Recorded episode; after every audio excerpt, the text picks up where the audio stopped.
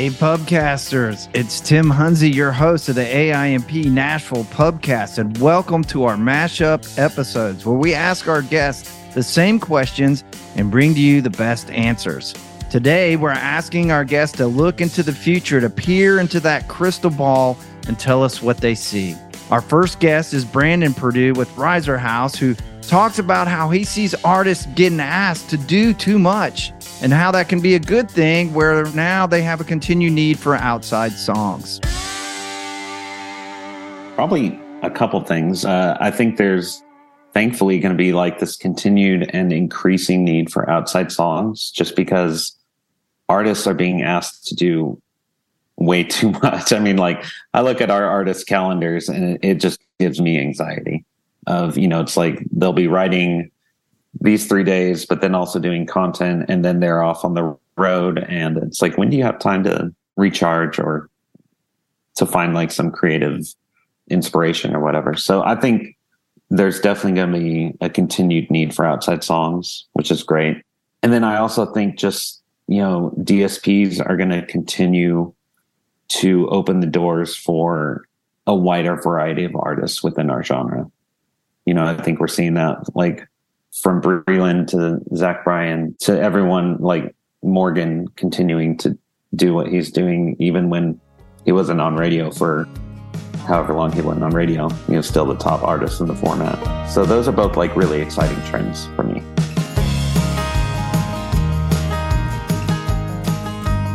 Our next guest is Hannah Babitt, who kind of sees more merging of country and pop music. When I am looking into my crystal ball, I see more of a merging of country and pop. And I see Nashville based writers contributing to massive pop hits. I, I like where you're coming from. You want to expand on like why you see that happening? I think there's an appreciation for the art of songwriting in Nashville that LA and pop loves and wants to be even more with and, and more immersed in and I, I, just see it between my writers coming out to the ones that aren't based in Nashville, coming to Nashville and being so excited for these trips and understanding that they're not going to go write the next country hit necessarily, but being with true songwriters where they can sit there and it's not focused on the track, it's focused on the song. So I see those two worlds merging even more, and I want to be at the forefront of it. Now we have Katie Jelen with Honestly Good Music, who sees AI as a little concerning, but really sticks to the fact that authenticity truly matters. AI is definitely interesting. You know, it's a little it's a little concerning. To me, I find music libraries a little bit scarier than than AI, but you know, it's still I think early days of AI, so maybe I'll change my answer. But no, I mean, I I think that at the end of the day, authenticity matters. That's always going to exist, whether AI or whatever the next thing is. Like, I think if we just always lean into authenticity, there's something to that. You know, in terms of trends, I right now, rock is coming back. You know, we've been in sort of a hip hop wave the last couple of years and in the last couple of months starting to see requests for stuff with a little bit guitar, a little bit of grit, again, bringing back authenticity. I think 90s are definitely a trend, which I think sort of goes hand in hand with the, the rock wave that's coming. So, you know, any of this sort of 90s grungy punk guitar, all that stuff is, is definitely coming back, which I'm excited about. But, you know, singer songwriters probably coming back, pop will probably follow. So, you know, I think a lot of exciting stuff to come.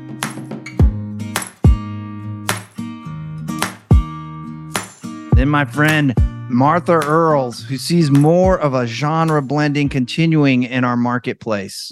Coming down the road, I see a lot more genre blending. You know, I think I think we've seen it quite a bit. I've I've been fortunate enough to have a front seat on it with Kane and his career, but I think we're now seeing it with country music taking over the Billboard Hot 100 I really love this idea of music not being siloed up into the country format and country music not being top 40 music. Country music is top 40 music. And so I love the idea of all these genres coming together.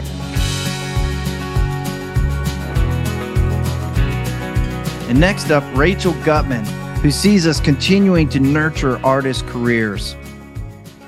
Oh, goodness. I think what's really interesting is how do we continue to grow these artists that we've helped launch on social media? You know, we see these, let, let's be very transparent here, okay? There are artists who get on TikTok and use TikTok as a tool in their toolbox. Those are the artists I work with.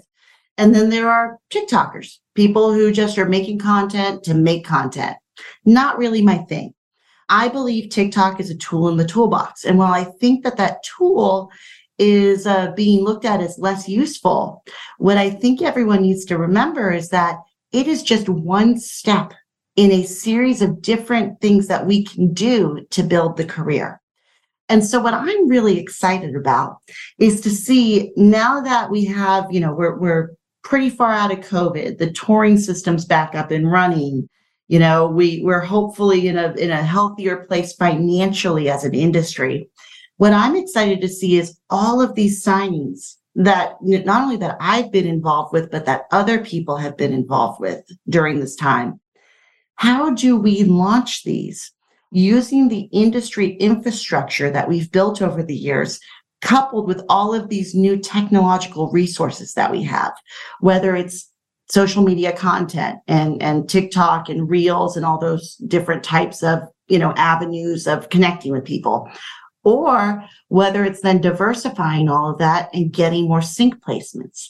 Or whether it's putting some of these artists in opening slots on tours and giving them a more traditional platform to build out hopefully with a little bit of tour support funding because of how expensive it is to be on the road that is what I'm excited about is where do we take these careers that we built in such a difficult time and turn them into real careers, not just one viral song or one video or one feature.